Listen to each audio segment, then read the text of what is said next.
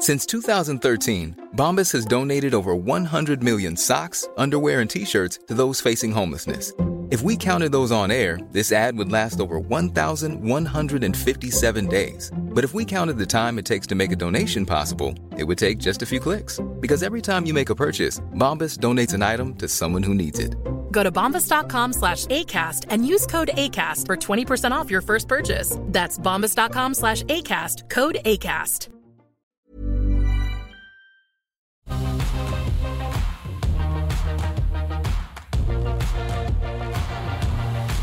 Welcome back to Ausbiz Australia's only live streaming business and markets channel. Great to have your company just gone midday on a Monday as we kick off a brand new week of the call. Uh, 10 stocks you've suggested we put under the microscope with two gurus of the, uh, of the markets and uh, give you a bit of direction. And speaking of gurus, uh, let's welcome back Roger Corlett from Maqro. Roger, good to have you on the team again. Yep, thanks, Benny. And our favourite Queenslander, Andrew Wheeler from DP Advisors. Uh, how are you, Andrew? You well uh, up in Toowoomba there?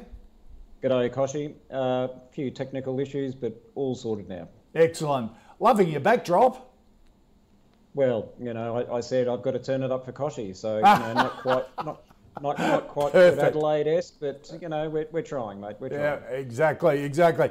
Well, I'm I'm trying to figure out how to um, how to get to Queensland for uh, for football finals over the next couple of weeks. So I might come up and, after my quarantine, um, come up and pay you a visit and go to the Empire Theatre with you.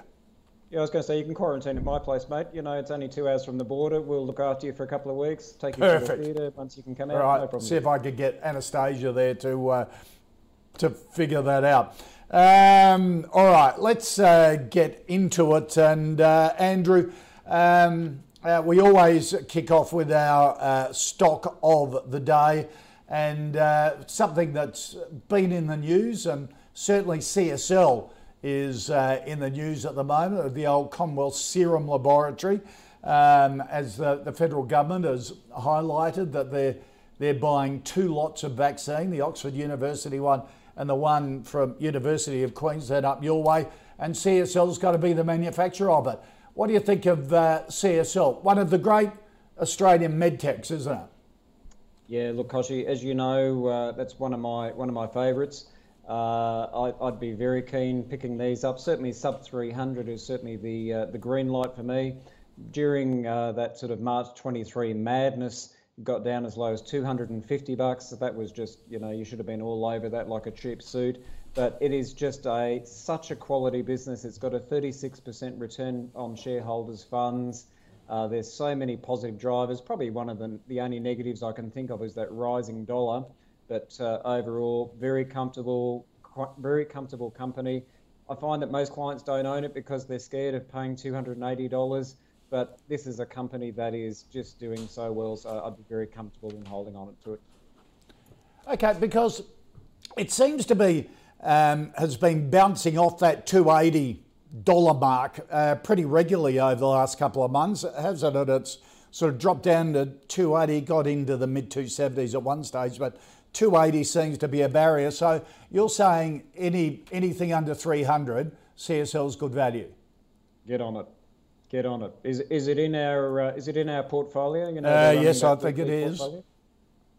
It is. Yes. Good. Buy more. Buy more of it. Okay. It's, it's great. All right. Let's see what Rob thinks about. Rob, what do you reckon? Yeah, totally agree. Anything under three hundred dollars, uh, it's a buying opportunity. One of the great companies we've got. I think even uh, Rudy on Friday uh, yep. on the call said that's one of the, the top four or five companies in his opinion as well.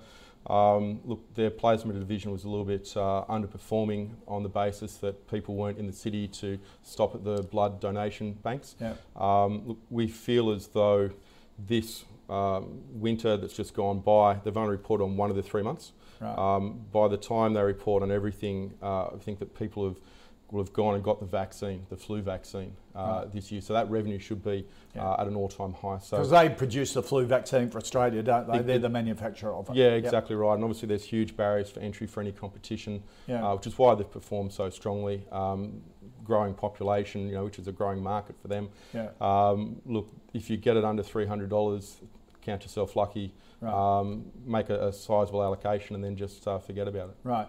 Um, and Rob's mentioning that it's plasma business. It sounds almost vampirish, but it's all it's all about getting blood donations, isn't it? Yeah. And here in Australia, we all donate for free, but they also get a lot of blood because they're big in the United States, where you buy blood from people. So with COVID, that sort of disrupted their blood purchases from the public, hasn't it? So that's why the, the share price has been under a bit of weakness. Yeah, that's right. All right. So uh, get with CSL.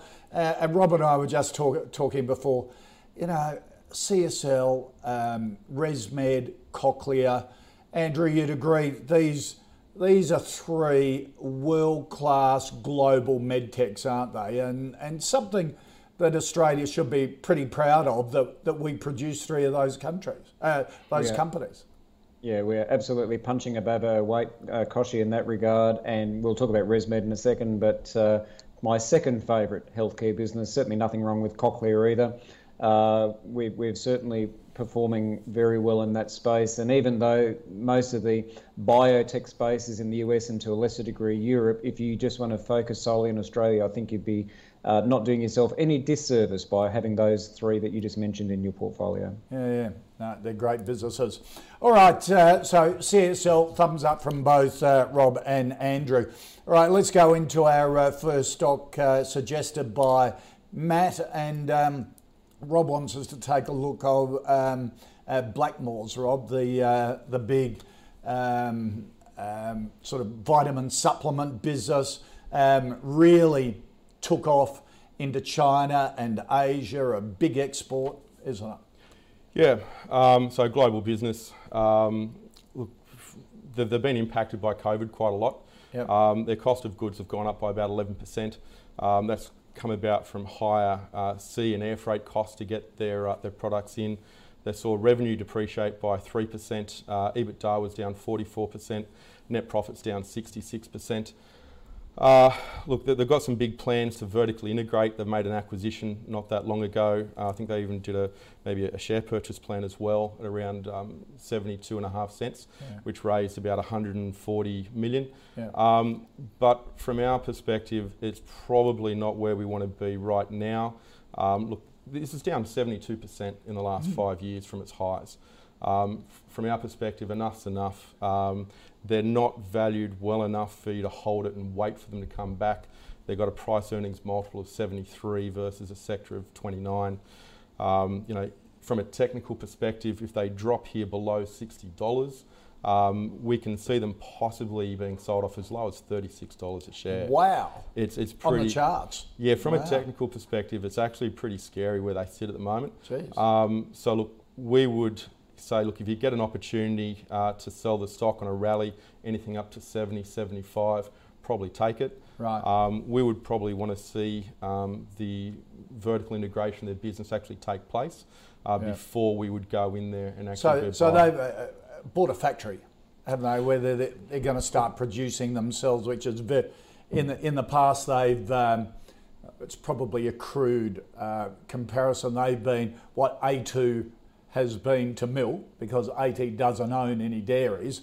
Uh, Blackmores has been like that in vitamins. They bought the vitamins from other manufacturers. Now they're going to manufacture themselves. Yeah, hundred percent. Right? Yeah, hundred yeah. percent. And uh, look, they've actually got a little bit of um, work in the infant uh, formula as well. They moved into Vietnam, got twenty yep. million dollars in revenue there. It's about four percent of their earnings. Right. So they're expanding everywhere. They've got a new product called Be More, um, which is where you jump online, you, you tell a little bit about yourself and they suggest four supplements that could be oh. good specific for yourself. So okay. they're obviously trying to enter that digital yeah. space. Um, unfortunately, with COVID and households having diminishing um, incomes, this is probably one of those areas where it's more of a discretionary spend, which is probably why their sales have been a bit lackluster. Yeah. yeah.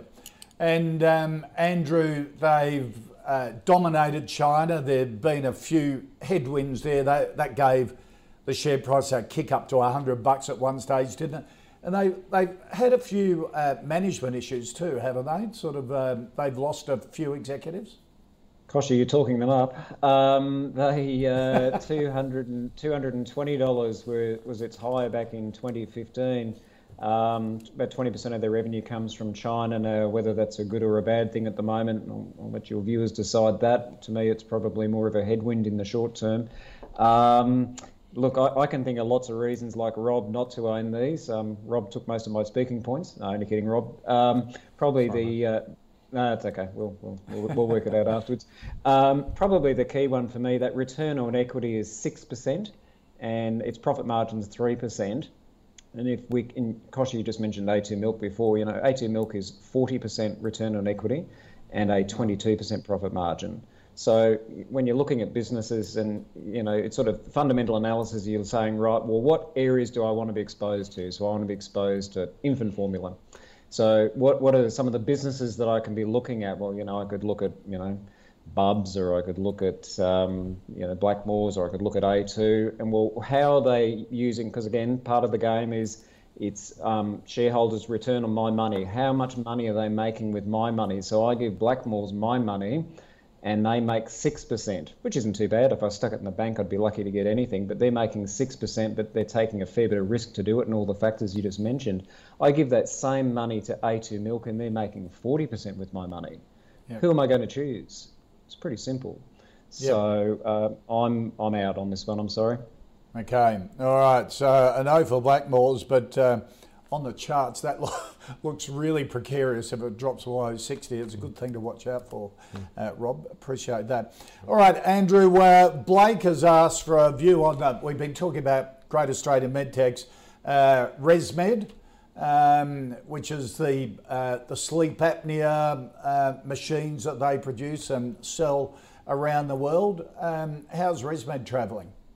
Yeah, look, I like it a lot, Kochie. Uh, as we just mentioned before, um, it's in that sort of triumvirate of Cochlear and and ResMed and also CSL. So certainly we, we like it a lot. I, I, probably the key number that stands out to me is that total return. So I look at its share price growth and uh, any dividends, which from memory I think from ResMed is nil, but its share price growth over the last five years and it's returned 28% per annum. So let's compare that to the total return of the ASX over that same period of time. That's 7.5%.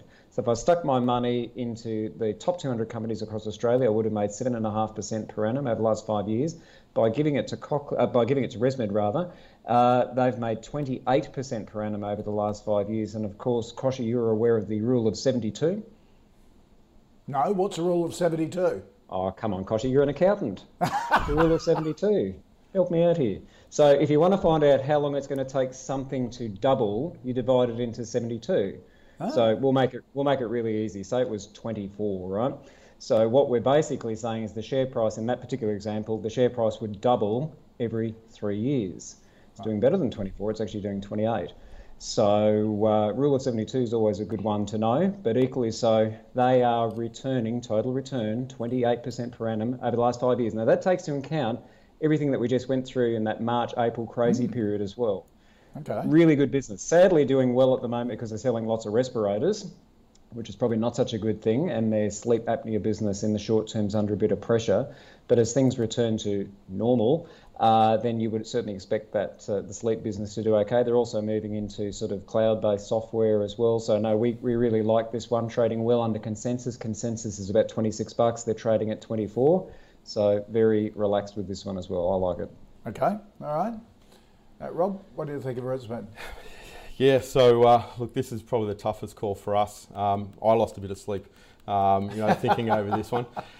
Look, they are a great business. Um, all their numbers actually came out pretty good. Uh, revenue was up 13%, EBITDA was up 22%. net profits up 3%, uh, dividends were up 4%. All that being said, it does uh, feel to us as though, as Andrew just touched on at the end, um, the ventilating or ventilator sales seems to be uh, hiding this slight drop off in demand for sleep apnea products. Um, you know, obviously, again, discretionary spend. Uh, if, if, budgets are getting tighter and you don't already know that you need to have some sleep apnea um, mm. assistance, you're probably not rushing out there to spend the $150 they ask for you to take the sleep apnea test or then following on and buying all the product. Um, the other thing to know about this stock is it actually trades on the US, and so there is definitely arbitrage happening between the two. It was off the, on the US on Friday, so it's no surprise to see it off again here today. It's a 10 yep. for 1. Um, there's definitely arbitrage going on. So we saw in, uh, I think, August there was about. Um, uh, 650,000 common stock, which trades on the US, right. converted into about 6.5 million CDIs here in Australia. Um, yet, if you go back to May, it was the other way around. There's about seven mm. million CDI converted. So there's definitely institutional forces here at play. Um, you know, trying to find a, a mispricing between the Australian market right. and the um, New York market. That being said, despite all the, all the lovely things, the great revenue, the EBITDA, it's probably just not ready for us to buy it at the moment. We need to see some things turn around. We do like what Andrew said about the moving into the software um, as a service. That's accounting for about seven or increased seven percent. And that's monitoring the outpatients um, from hospitals yep. now that they can't stay there.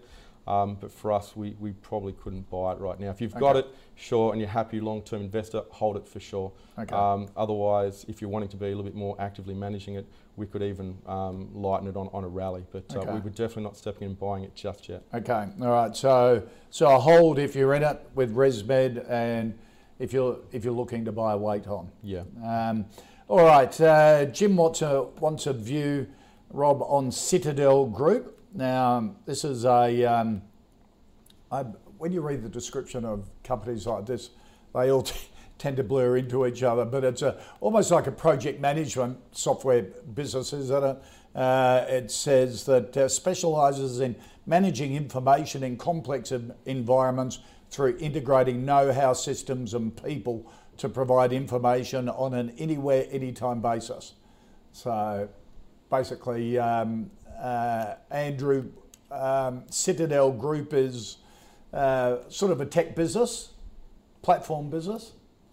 Yeah, I was with you, Kochie. I'm, I mean, as we as we said many times, I love doing this segment apart from you know our, our chats, um, but also relating to just learning about new companies. You know. yep.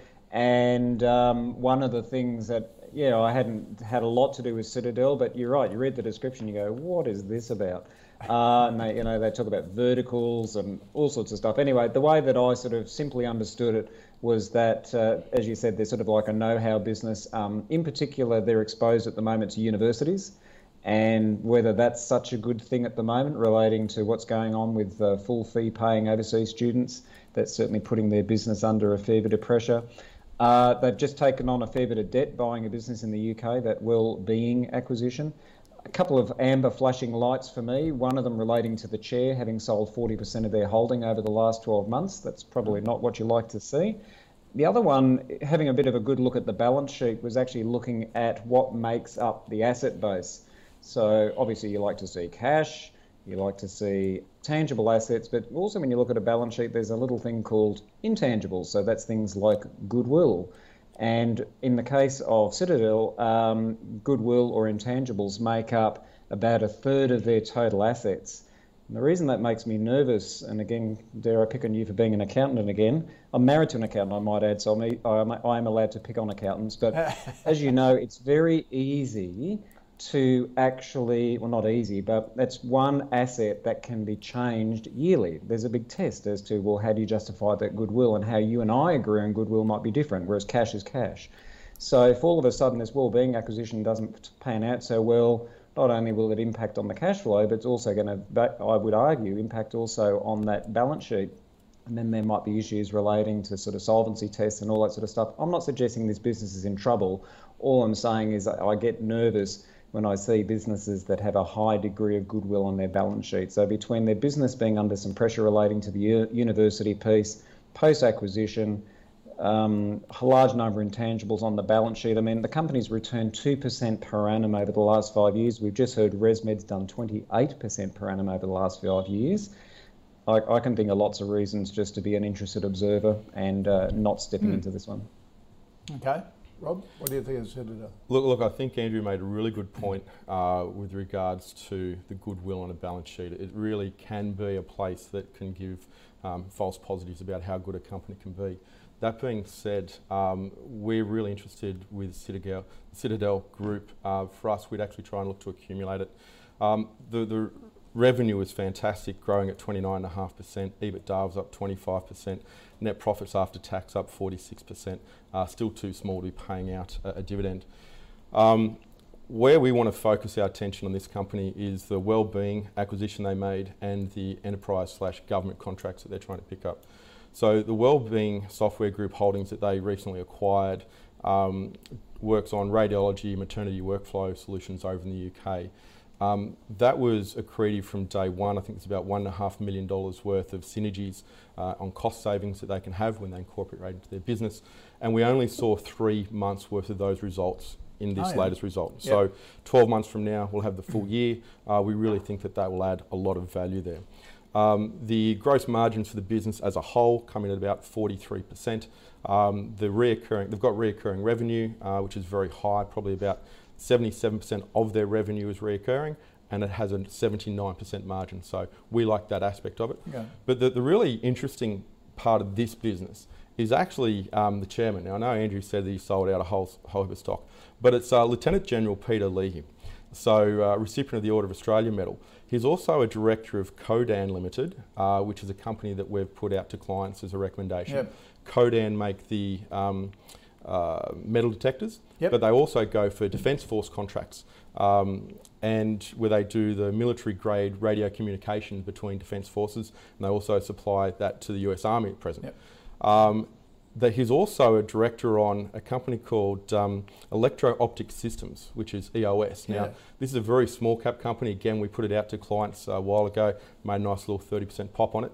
Um, they specialise in attaching remote weapon systems to military vehicles. Yeah, it's, um, it's actually come up before here on the call. It's all very Star Wars-ish, it is. isn't it? Yeah, yeah it's, uh, it's, yeah. it's great. Um, now, you know, here is um, Lieutenant, the former, uh, well, I guess he's current Lieutenant General, former. Right. Um, so he, he's obviously got a great network um, of relationships here on the Defence Force. So um, we would suggest that um, this business might actually push aggressively into this government defence force contract area. Right. They did just make a, a, an acquisition of Noventus, um, paid about $21.5 million for that um, last year, and that mm. was all defence force and national security contracts focused. So, okay. Um, Citadel, for their expansion through the wellness being, uh, division and the enterprise slash government contracts. Okay. We're okay to accumulate the stock. Okay, all right. The buy it uh, at this 425 level. All right, um, Richard um, has asked us to have a look, uh, Rob, at Novonix. Now, it produces um, the materials for, uh, for batteries, sort of targeted towards that um, electronic, uh, electric vehicle and energy storage systems. Uh, it has a, a, pure graphite plant that it's um, um, that it's um, operating at the moment, and has also just been through uh, a, an equity raise and a capital restructuring in June to try and get that uh, uh get that production up and going. Yes. Um, what do you think of it? Yeah, so it's, it's, an interesting business. There's two parts of it. There's the supplying of lithium ion batteries to um, Samsung. They just did a great deal with Samsung um, to develop their battery, so for your phones. Yeah. But they're also a player. Samsung have an interest in them too. I think they're a shareholder in it as well. I get. Yeah. From what I can gather. Right. Yeah. Um, the other part of their business is this electric vehicle space, and, and yeah. we love the electric vehicle space. Uh, in fact, yeah. we just recently finished off uh, an IPO for a, a, lithium explorer producer because of the interest we've got there in the electric vehicle mm. space. Okay. Um, these guys basically their IP is on the um, anode side of it. So in an electric vehicle battery, you've got the cathode, which stores all the lithium ions. You've got the anode that accepts those particles, shoots off the electric, the electrons for the charging, and then yeah. passes them back. Um, there was a, a recent write-up uh, in a Science Daily magazine in April, um, where some scientists have been looking at instead of using the graphite on the anode, which is what this company does, they're actually looking at introducing silicone. So the problem with hmm. silicone is that when the lithium ions uh, make contact, it swells up to be about 300% larger, which is obviously not feasible. Uh, the anode breaks, falls apart. Yep. And silicon is a pure play on creation of the, of the anode um, is too soft. It doesn't withstand the pressures. So what these scientists have done is they've taken the graphite anode, they've created like this nano, um, like a beehive structure, and then introduced these um, spherical um, silicone particles so that when the lithium attaches, it still retains the, the 10% extra charge that, that silicone mm. has over graphite, but the swelling only goes up by about 20%. Right. So they're currently in the process of trying to make that um, feasible for commercial production. And therein, I think, lies the potential risk for this business. Um, this business is all focused on um, the graphite anode. If this new technology comes in, are they going to be able to shift and deliver with that? Right. That being said, um, look, as I said before, we love the electric vehicle space. Um, we kind of make the electric vehicle space akin to the, the gold rush of 1848. So you could either invest in um, the gold miner that might find all the gold, or you can invest in the people supplying all the picks and the shovels. Right. So for us, our play in electric vehicles is to find lithium explorers and producers with high quality assets who are going to supply them. Um, you know, extension of that, every time you move away from that, the risk gets slightly larger. So you've got no, Novonix who are working on the battery. There's a great company called Magnis Energy Technologies, MNS, if you guys want to have a yep. look at it. Um, they recently came out with an announcement saying they can recharge 85% of an electric vehicle battery in six minutes, which wow. is extraordinary. Yeah. Um, and then obviously, if you want to go one deviation removed from that, you can try and pick which um, electric vehicle manufacturer will actually will do well. will, will run it. So yep. for us, yeah, we're okay to, to accumulate it, but really we'd prefer to be one step back and find a good lithium okay. explorer. Because you look at that 12 month graph, of, if we can, share price uh, got them, if we can bring it up mid mid 20 cents 12 months ago, up to $1.90 now. A, had a big run. Had a huge run, uh, and I, I, believe it's up again wow. today. It's up 14% today. It's trading at yeah, $1.92. Yeah. Wow. Um, Andrew, what do you reckon of Novonix? I could listen to Rob describe that all day. Rob, that was uh, amazing. Thank you. Uh, seriously, that was really impressive. You've obviously done a lot of work on it for you and your clients, so well done. Um, it's a Queensland company, Kochie, so, you know, I, I we could, we, we Rob, could, you forgot to mention that. That's my favourite. I'm sorry. Terrible. Sorry, sorry, Andrew. All right. Rob, Rob will talk about that later. Um, no, seriously, um, we, Kochie, you and I spoke about this one back in late July. Yep. And at that time, the share price was a dollar seventeen. Yep. So, as you said, it's a dollar ninety. Um, the St Baker, uh, Philip St Baker's involved, if you remember. Uh, he turned ERM Power from a $10 million company to a $2 billion market cap. Wow. So uh, he's got uh, NVX up to 600 million already, so he's doing pretty well there. Um, I like the fact that the Millner family through Washington Soul Pats are the second largest shareholder as well. So everything um, that Rob was talking about, I think one of the reasons it's running so hard at the moment is the Tesla Battery Day or Tesla AGM and Battery Days on the 22nd of September. And I think everyone's expecting Elon to say something interesting. That's my Captain Obvious statement for today. So, uh, certainly, you would expect that uh, there might be some positive news for that sector, maybe them, pretty unlikely. But th- that whole electric vehicle space is just humming along at the moment. So, yeah, certainly. I, I mean, I would struggle to pay $1.90 for it, but equally so, I think you and I said back in late July, gee, $1.20, that's a bit rich. Um, so, it's certainly I, I wouldn't necessarily call it investable. I, you know, it's a punt. If you're looking for a punt, well, you've got a punt, but I wouldn't necessarily call it investment because the moment that Elon doesn't say something exciting on the 22nd of September, uh, I think there could be a few tears here. But overall, quite like it. Okay. All right. Uh, Andrew, um, Peter wants a view on Galena mining. Um, they've got really one project, haven't they? The Abra um, lead and silver project in the Gascoyne region of WA. Uh, they've just done uh, a reasonably big raise. Their uh, biggest shareholder, Tim Roberts, who's one of the uh, uh, the poster boys of uh, of the WA mining industry, took up his. subscribed to 11 million shares there to start drilling and, and, and proving up the Abra area with in that gold and copper region. What do you think of them? Yeah, it's it's an interesting interesting space uh, silver and and, uh, and lead. Um, at this stage, it's all sort of pre-feasibility, so 14 years if they can get it up and going. Interestingly, the CEO, as you just said, has sort of taken up uh, over 100% shares, but the chair at the same time has sold off 90% of theirs, and you're like, mm, it's a bit of a disconnect. Uh, I, I, guess from my point of view, it's probably a little bit too exciting. I look at the fact that there's only one broker who's following it. Um, you know, with due respect, they probably help them raise the money, so they're not likely to sort of say bad things about them. Um, from my point of view, I'd much prefer to play it through something like South 32, where you're going to get that similar type of exposure through their Cannington mine in uh, in northwest Queensland. Or do you buy an ETF, something like QRE, which sort of has a diversified resource exposure? Let's just recap our first five stocks uh, that we've had a look at so far. And stock of the day, stock of the day was CSL.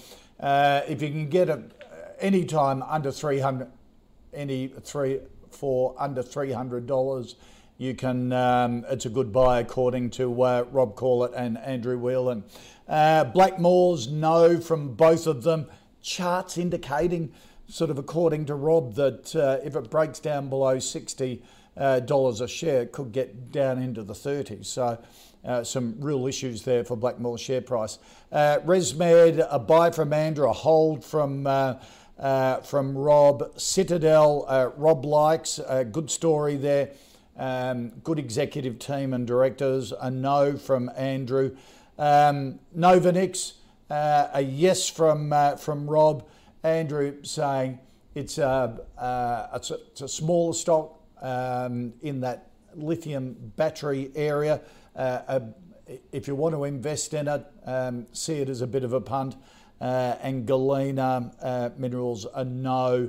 Um, Andrew's saying if there, if you want an alternative in that space, maybe have a look at South South 32. Now here on the call, we have our own portfolio since we've been we've been tracking since July 1. Any stock that gets um, two ticks, two thumbs up from our expert panel, like CSL did today, goes in to the portfolio. Um, let's see how it has been looking at the moment. Uh, the week's just kicked off. It's down a quarter of a percent. In the last month, it's up a bit over 3% the portfolio, and um, since the 1st of July, almost 9%. Some of the stocks that we've included um, recently, Dicker Data um, was put into the um, into the portfolio, SomnoMed, um, also Downer and Telstra. Uh, you can check all the stocks in the calls portfolio going to ausbiz.co forward slash portfolio. Right, let's get into uh, the second half of the call now and our six stocks suggested by Gavin. And Andrew, uh, Gavin wants a view on Life 360. It's sort of a, uh, a lifestyle platform for families, isn't it? Um, um, uh, and, and also for families to keep connected a lifestyle option. Um, some, some, some might call it keeping an eye on your kids. Uh, and that's sort of really how the business started around uh, keeping an eye on, on your loved ones. They've uh, that heavy sort of US centric. They're now sort of involved with uh, automobile, um, not even breakdowns, but you know if you're sort of stuck and you need some help, that type of thing. Um, they've been burning through a heap of cash, Kochie. Uh, last year they burnt through about 18 million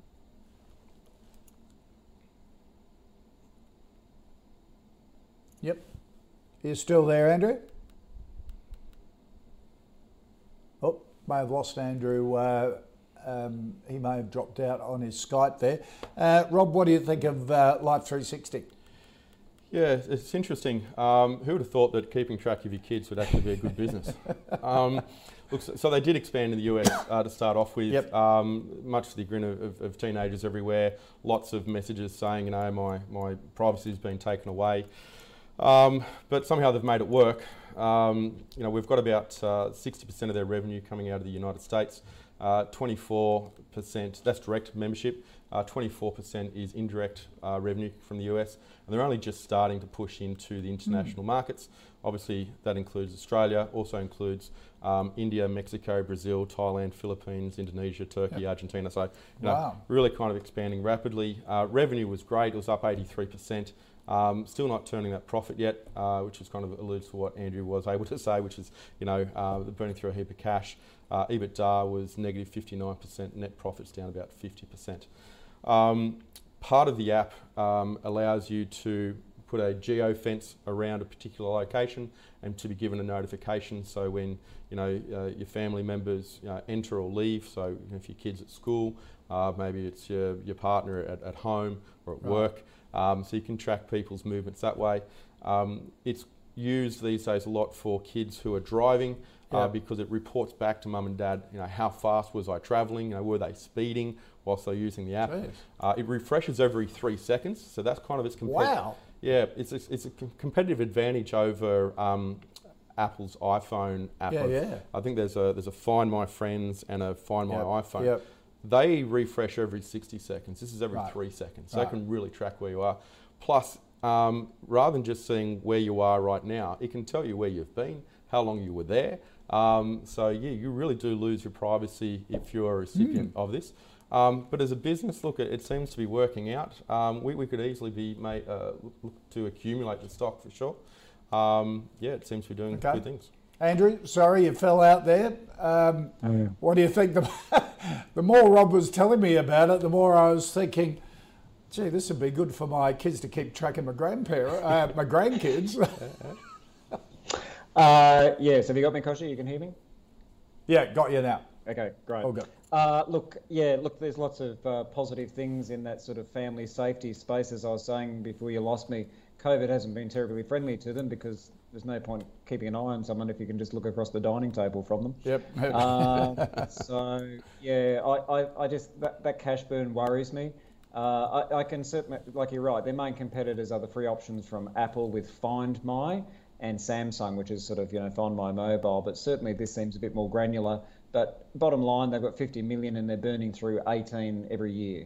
So unless they can start doing that conversion, never mind dealing with a one in a hundred year health emergency, uh, I can certainly see a capital raising in their life, and you know that might be the time then to be jumping on it if they're continuing to convert their business to more of that sort of, as you said, Kochie, that lifestyle type of product. So yep. I'm an interested observer, but I'm certainly not a buyer. Okay. All right, um, Jesse Andrew wants a view on the Templeton Global Growth Fund. This is a listed investment company um, that is in uh, big global companies. Uh, they've been uh, around for about 30 years, this, this particular fund. Um, what do you think of Templeton's global growth? Oh, look, Kochie, being in a listed investment company is a tough old game at the moment. Uh, when I first started, LICs were a great place to be putting people looking for diversification. As you said, one of the first international ones, so very hard back in 1987, I think, is when they kicked off for retail clients to get exposure. The world has changed markedly since then, and uh, you're paying a pretty pretty ritzy fee. I mean, you're paying one percent per annum, with due respect uh, I could buy an ETF, something like, say, uh, VGAD, which is the Vanguard hedged one. I'm going to pay 0.21 of a percent, and in essence, I'm going to get the market return. Whereas, uh, unfortunately, the uh, the guys and girls at Templeton have not been over the last 10 years. The market's returned 11.5%. They've returned nine. So I'm paying them a 1% fee uh, and I haven't got the market return, whereas I can buy an ETF, which is in essence going to give me the market return for one fifth of the fee. Yeah. If you really think that you can beat markets, why wouldn't you give the money to someone like, say, Hamish Douglas at Magellan MGE, who have uh, had a pretty good run? But yeah, look, I'd find this pretty hard, and yeah, I'm, I'm, I'm out. Okay. I'm sorry. Of course, speaking of Magellan, they, they just passed 100 billion in funds under management or something today, mm. which is pretty extraordinary. Mm. Um, Rob, what do you think of Templeton? Oh, it's an easy sell. Right. Yep. Um, so, you know, if you look at the performance of, of, the stock there, it's basically in line with, with the market. Um, you know, as Andrew was saying, just go and buy yourself an ETF. Yep. Look, they did cut their um, management fees on their bond products recently by anywhere from 15 to 25 odd basis points, but um, if you're going to pay a, a fee uh, to these guys, you want outperformance. It doesn't yeah. seem like they're getting it here from our perspective. So, um, yeah, we'd much prefer clients to go and have a look at either Magellan itself yeah. or you know the the uh, MGG, which is the um, the high growth fund that uh, okay. uh, Andrew was mentioning. All right. All right, uh, next stock, um, Trish wants a view on Macquarie Group. Uh, probably, you talk about the big four banks. This is the fifth one, um, a lot more entrepreneurial um, and, and industry focus. Um, Rob, what do you think of Macquarie?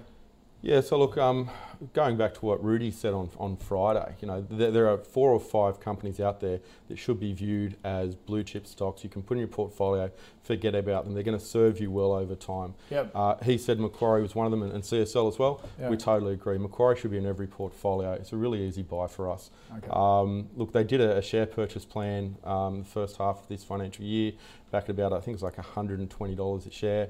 Um, raised about 1.7 billion billion from um, instos, the rest from retail guys.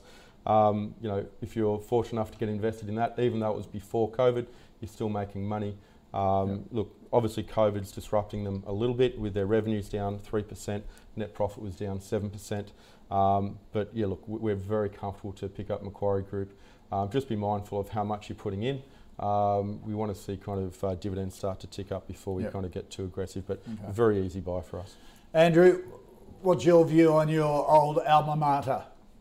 It's the only bank I would buy, Kochie, and that's Right. not because I work for them, but uh, I just think the other four are uninvestable at the moment, um, given all the, the headwinds they're facing, NIM pressure, etc. Uh, very relaxed uh, with what Rob's saying. Ideally, you'd want a bad day, uh, but great business. And, you know, again, agreeing with Rudy's comments on Friday, CSL and Macquarie would be two mainstays of any core blue chip portfolio. Yep. Okay. All right. Uh, so uh, big tick both there for uh, for Macquarie. Uh, Jenny wants a view on Sealink, which is the uh, not only does the, uh, the Kangaroo Island ferry if you're a South Australian, but also Captain Cook cruises, and you'll see their ferries uh, around Sydney Harbour and have a lot of uh, of other um, accommodation um, sort of investments throughout Australia. Uh, Andrew, what do you think of Sealink? Yeah, another one that we covered, oh, gee, about six, eight weeks ago, and it's gone up about 10, 15%. Um, so it's quite, it's done quite well, not because you and I chose it, it's because the people watching chose it, but it's done pretty well. 85% of their revenue comes from long-term contracts. So again, we certainly like that defensive nature of the business. Has been impacted by COVID, of course. Uh, recently added to the ASX S&P 300, so there's pretty strong institutional support there for it as well. Um, it's getting near consensus. It's about 520. When we were talking about it, it was 420, 430. So there was some pretty good value there. Near consensus, it's getting harder to sort of say it's a buy. Uh, and the PE, you know, well over 24 times relative to its peers, which are around 18. So it's a good business, but it's run up. So ideally, you know, if the market was taking, drawing some breath, it's probably one that you'd buy then. But a very good defensive-like business. Okay, so so buy on any sort of pullback. Yeah, back in that 420s, 430s where it was when we were last talking about it would be good. Okay, Rob. Yeah, totally agree with Andrew. Um, so this may seem like it uh, shouldn't have performed well during COVID with you know travel etc. They actually had a couple of their uh, marine routes to Fraser Island etc. actually Yeah. deemed as um, you know essential services. So uh, they're able to keep that part of the business. They do ferries and supply ships uh, to islands in Queensland. It's pretty diverse, isn't it? Yeah, in fact, they just made an acquisition uh, as well, uh, getting into the, the bus transport systems. So, Ah. uh, Transit Systems Group was the acquisition. It's Australia's largest private operator Right. of metropolitan public services. They've also got um, an arm out in uh, London and Singapore as well. So, Right. that'll be a lot more stable and defensive in nature, as Andrew was saying. Um, look, we, we agree that the price has probably run a little bit too quickly. It needs to either flatten out here or ideally uh, pull back. And, and yeah, we could probably get invested somewhere in the range of you know 450 down to 430 as well. Okay. Currently, it's about just over five dollars. Five dollars. Yep. All right. And our final stock, uh, Rob uh, Hussein has asked for a view on Integral uh, Diagnostics. It's a medical imaging service, um, the fourth largest provider in uh, in Australia, delivering uh, uh, images with radiology clinics, uh, hospital sites, and the like. There, there are a few of these listed on the market, aren't they? Mm, mm. Look, we don't mind this one. Uh, we could definitely uh, get involved and start to accumulate the stock. Uh, 91% of revenue from Australia, 9% from New Zealand. Uh, had revenue increase of 18%. Um, EBITDA was up 42%. Net profits up 21%. So um, it's growing. It's about 860 million market cap. Um, you know, we, we like healthcare uh, sector at the moment, obviously with COVID and everything going on. So yeah, we, we could be um, we, we could accumulate the stock. Okay. sure. Andrew, what do you reckon of Yeah. uh, Integral Diagnostics? Yeah, as, as Rob said, COVID, and I mean, I know COVID's a big theme, of course, but COVID's really impacted them around elective surgery and people just being able to go out and use their MRI machines, etc. But uh, certainly a, a, a well-run business, uh, 16% return on equity, 10% profit margin, um, trading about 10 to 15% below consensus, um, aging population. So certainly can see an ongoing need for their products. So I'd, I'd be happy to uh, be buying them then. Okay, all right. So uh, if we just recap our uh, last five stocks, uh, Life 360. Um, uh, Rob is happy to accumulate it and know from uh, from Andrew. Templeton Global, like pl- plenty of other different alternatives with with ETFs or groups like Magellan. Uh, unanimous uh, buy on Macquarie. Um, Andrew says it's the only banking buy at the moment. Uh, Sealink, uh, good company. Uh, prices run up to over five dollars. If there's a pullback in that 420 to 450 range, it's certainly worth looking at. Turning itself into into quite a good defensive stock, um, Sealink. So if you need that in your portfolio, it's worth watching. And Integral Diagnostics, a yes from both uh, Andrew and Rob as well. Um, Andrew Wielandt from uh, from DP, uh, good to see you, mate. Uh, appreciate your time today. Say hi to everyone in Toowoomba for us. Yeah, thanks, Kochie, and uh, just shoot me a message later on. We'll we'll get that accommodation sorted out for you. All right. Um, couldn't think of a, a better place to, to quarantine than the uh, the Wheeler Mansion uh, there in Toowoomba. Uh, Rob Corlett from Maqro, always great to see you, mate. Thank you very much for joining us.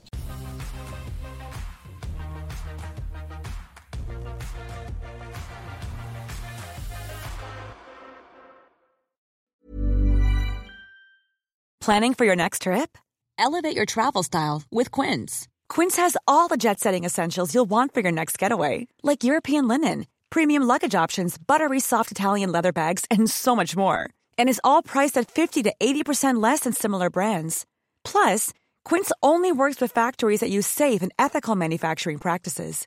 Pack your bags with high-quality essentials you'll be wearing for vacations to come with Quince. Go to quince.com slash pack for free shipping and 365-day returns.